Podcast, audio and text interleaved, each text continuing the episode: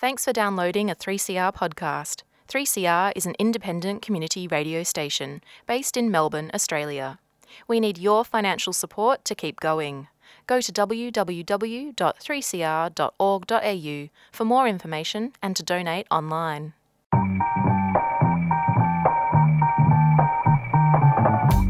Welcome to Women on the Line, Community Radio's National Women's Current Affairs program, produced at 3CR Community Radio in Melbourne and broadcast nationally on the Community Radio Network. I'm Areej Noor.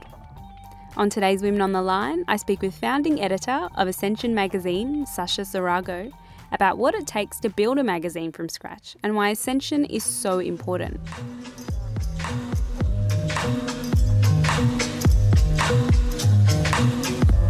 My back up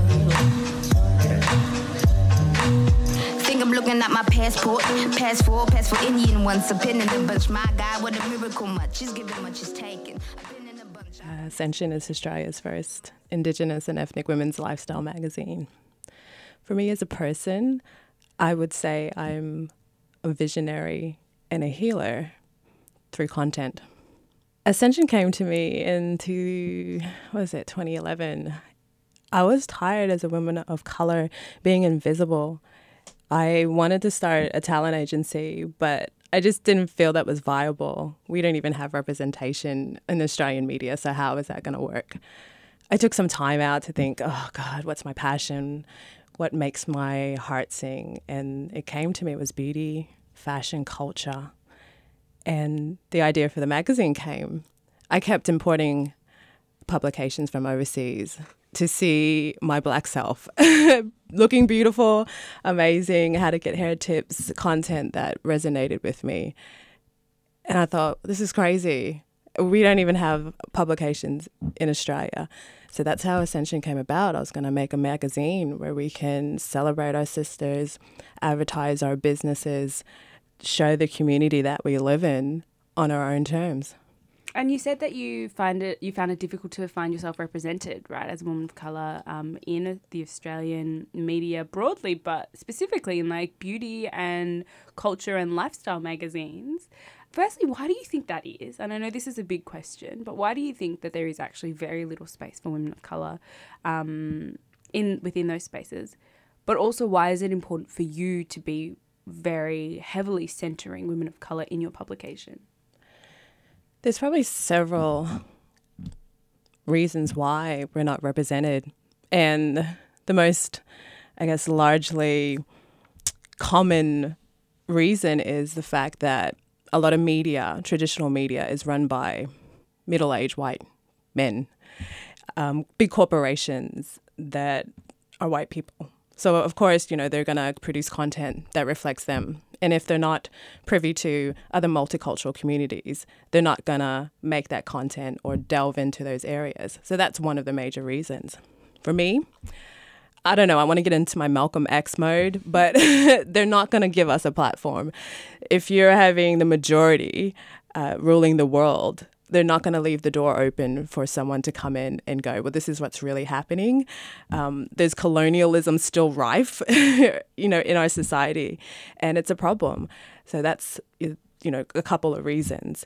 And, you know, there is ignorance as well. I'll give you that third one, where people just don't realize. And I have to say to myself, like, I'm ignorant in many ways. So I do understand that. If you're not exposed to, you know, different communities, you're not going to be open to what's really going on. You get one stream of media that's telling you this is, you know, how what's happening with refugees or Indigenous people. And you soak that up as truth. People are becoming more socially conscious.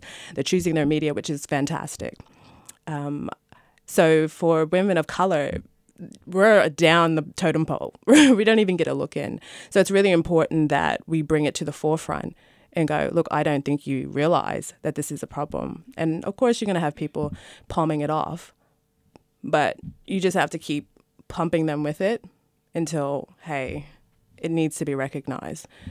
You know, by any means necessary. Yeah.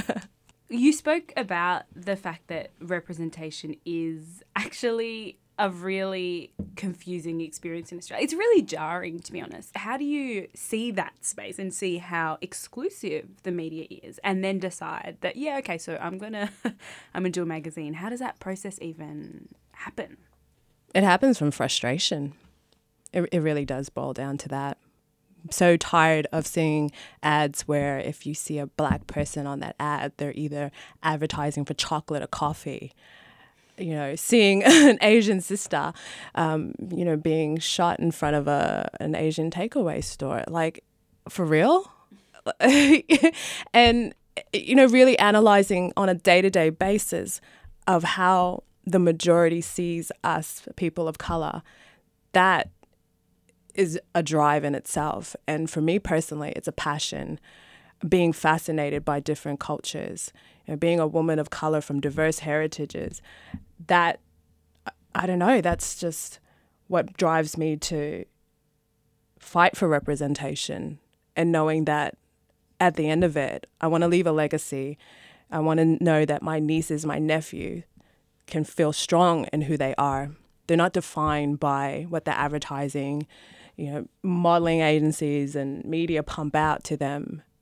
And that's what's been lost. And it all comes back to colonization. And I see Ascension as a form of decolonizing for us in a contemporary way here and today. And something that I wanted to make that makes our ancestors proud, you know, makes us reflect and go, is what I'm doing, what I'm representing, going to make my ancestors proud of me?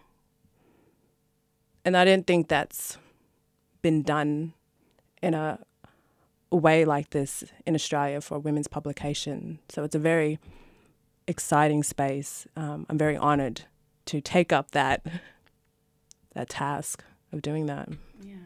And you mentioned representation, and representation is really important, of course. But the difference with Ascension is that it is self-representation, right? It is women of colour producing the content, right? Deciding where things are going to be placed. And that is a hugely revolutionary thing. It's incredibly radical. And why did you decide that was the way you wanted to go about it? That's the only way. I really believe that. For so long, we were told to think this way. In day-to-day life, like we were talking earlier about how we're conditioned, and sometimes we don't even realize that. We're not speaking for ourselves. So when you have an open space where you can be whoever you want to be, that's where the power is. And it's not going to be the right story. It's not going to be an authentic story if you don't let women have the power to edit themselves or define who they are on their own terms. And I think that starts the process for us to live our lives that way. Women in general find it really hard to balance the expectations of being in relationships or their community, you know, what society says a woman should be. So when you give her that platform and you're like, you go, girl, you do it how you want to do it, that's how it has to be done. And I mean, there's also this element of responsibility, right? Like when you're representing, as someone who has experienced misrepresentation on a large scale all the time, there is a sense of responsibility because you know what it's like. I know what it's like to be misrepresented, for your community to be misrepresented. How do you kind of balance that responsibility of representing communities in a really thoughtful and meaningful way and the pressures of actually producing a whole magazine? I think it's just reflecting on how you want to be treated. That's the basis of it. For so long, even I guess with my history of making my money through working in government, I've seen time and time again how government or agencies want to tell people how it's supposed to be done, or we're going to give you this, like a template laid out, and you fit into it. That's wrong from the get-go. It's about listening to a person's story, what's going on in their communities, what means something to them, their issues, challenges, their triumphs, and making sure you capture that, checking in with them and having respect and giving them the control to go back and edit or change content, making sure that they're happy with it and that you get their blessing. That's so important. And people skim over that and they don't realize how many times have you heard, you know, it could be examples of celebrities, communities, whoever, who have sat down with a reporter or a journalist, told their story, and it comes out churned, and it feels like someone stole your soul. Like you've been, excuse my term, but being raped spiritually. It's like, that's not what I said. So for me being a strong woman of color, it's my responsibility that I take the time and I make it right, because I feel like I have a responsibility that there hasn't been a platform like this before, and I'm not going to ruin it. And, you know, I want to make my ancestors, my community proud, and my other sisters. So it's about taking that time and just listening and being in the present. You always win that way. And if you get it wrong, you know, I feel like you have that ability to have a conversation with that person and say, look, I'm sorry, you know, I probably didn't interpret that right, or I didn't, you know, understand that, but please show me, you know, because I'm open and I'm a blank canvas. So just work with me so I can get those skills to better represent my community. Yeah. And I guess also the intentions are different, right? Absolutely. I work in, I guess, an unorthodox way where when you're coming into your publication or lifestyle, you see it in certain ways, like health, beauty, entertainment, etc. But I come back to letting the content guide me, the storytellers as well. It makes it easier. And I don't want to be defined on, you know, how women's publications should look like. A lot of people have said to me, oh, you know, it doesn't, you know, look like certain magazines that I've seen or come across. Of course it's not. It's a first. No one's doing this. And just let it be that way. I must admit that I got caught up with trying to mold and fit those sections or the way that traditional magazines have been laid out. But I felt funny, like, you know, in your spirit where you feel like you're selling yourself out. And I let that feeling guide me. And it's got to be a beautiful process that you enjoy. And you have to make sure that passion's still intact when you're doing it.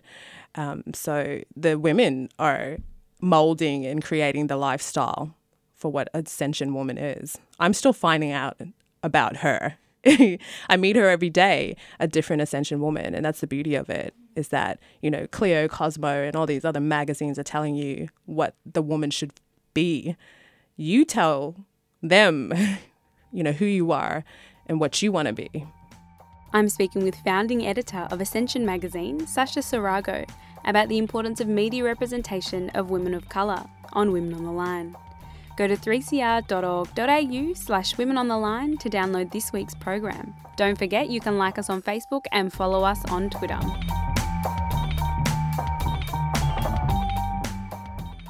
The name was really important for me. I wanted to leave a certain feeling with women.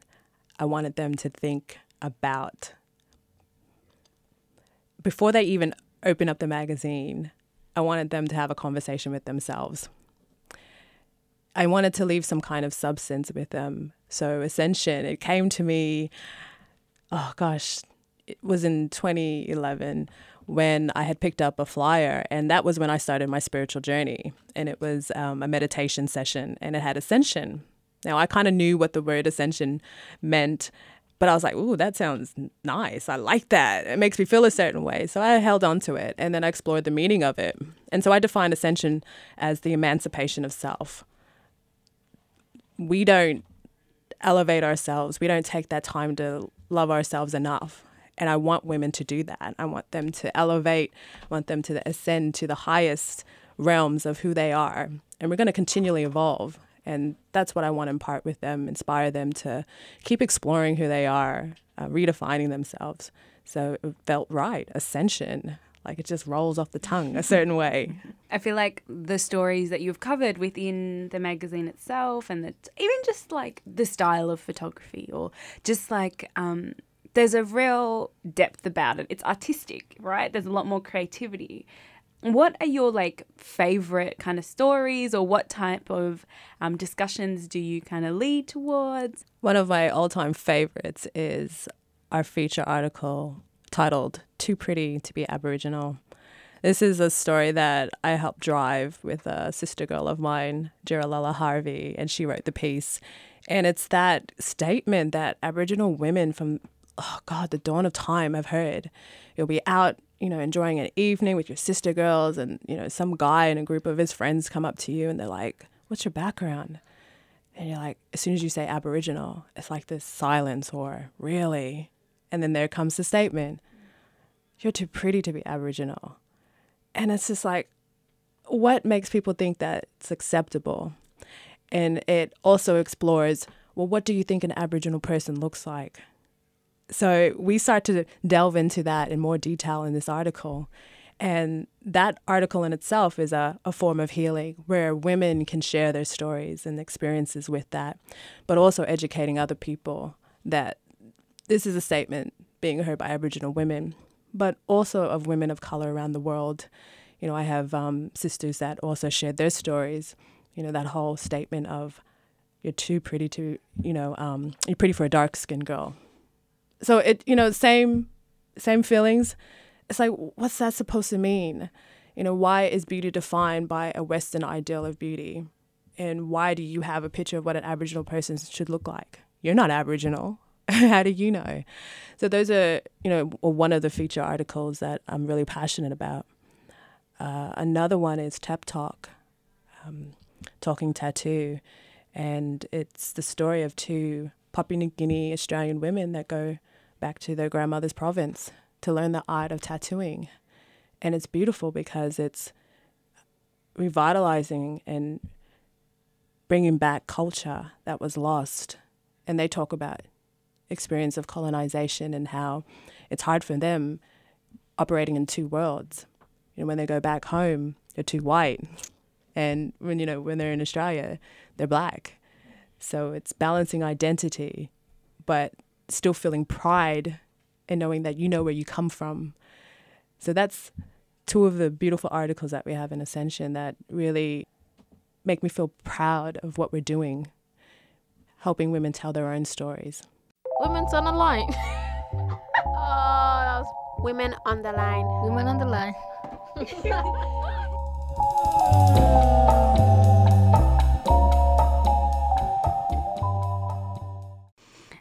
And for my own curiosity, so the magazine is a digital copy. Why just digital and not a published print magazine, or is it accessibility, environmental? Goodbye. Yeah, I thought digital media, new media is the way to go for us. I feel like I was making up for lost time. I wanted to reach so many different audiences, and also with the women who are featured in the magazine, they come from as far as Canada, New Zealand, Egypt, the UK. I wanted us to connect with other women around the world as well. So digital was the way to go. A lot of people were like, when's the printed copy coming out? And I struggled with that. But my heart tells me that digital media is how I want Ascension to represent our women. Being able to make short documentaries, to share and and make sure that content is shared by the click of a button. I think there's something powerful about that. And I don't want to get mixed up in traditional media. I want it to have its own autonomy. So yeah, digital is the way to go for us at the moment. What kind of responses have you received from people who have read the magazine, or mostly women of colour, really? I feel like they're what they think is probably most important. Yeah, a lot of women have just been very grateful and saying thank you for producing a magazine of this caliber. I've also been surprised by people's responses that it's just beautiful. It's clean, it's fresh. It's unlike anything they ever expected. And that to me feels like our team won. Because we were very conscious that we had to go above and beyond because we are representing women of color. And for so long, we had stereotypes or images that were quite negative about who we are. So I wanted to go, bam, we're amazing. Take that. So with color, design, language, people were just amazed that we could be represented that way. So that makes me really happy. Do you have any events or achievements or stories that you'd like to plug at all? Yes, so we're in progress of making a diversity campaign titled Ascension Matters, #AscensionMatters. So I'm going to the streets and asking my peeps about what diversity means to them, sharing personal experiences about why representation is so important, especially in this country.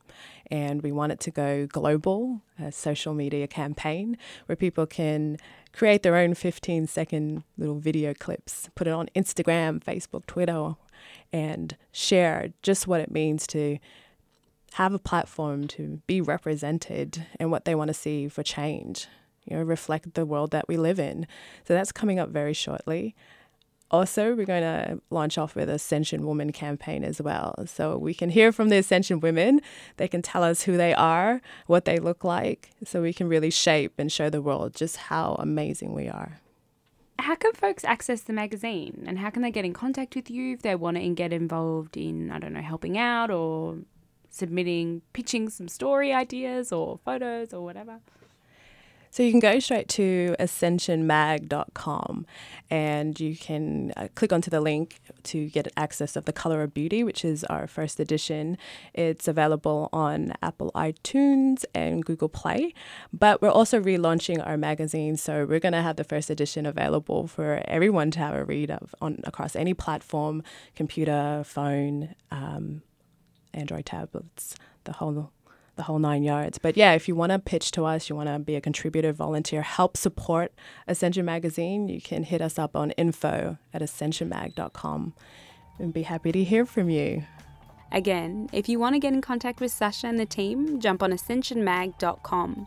You can find the link on the podcast page too. Women on the Line is Community Radio's National Women's Current Affairs program. It's produced and presented by a range of women broadcasters from 3CR in Melbourne and broadcast nationally on the Community Radio Network. We greatly appreciate the financial support of the Community Broadcasting Foundation. We welcome your comments or thoughts on today's show, so send us an email at womenontheline@hotmail.com. Our program can be downloaded from our website, 3cr.org.au/womenontheline, and the theme music for the show is Slideshow at Free University by Le Tigre. The feature song for today's episode of Women on the Line is called Class Trip by Sampa the Great, who's an amazing Zambian-born rapper based in Sydney. You can check out her music on soundcloud.com/sampa-tembo. Thank you for listening to Women on the Line. I'm Areej Noor, and I hope you can tune in again next time. She's giving much, she's taking. I've been in a bunch. I underestimated being in touch with myself. Like who the hell was on the other side of self? Late night conversations, high to myself. Get out of your mind. Like a minute I was out of my time. I'm still out of my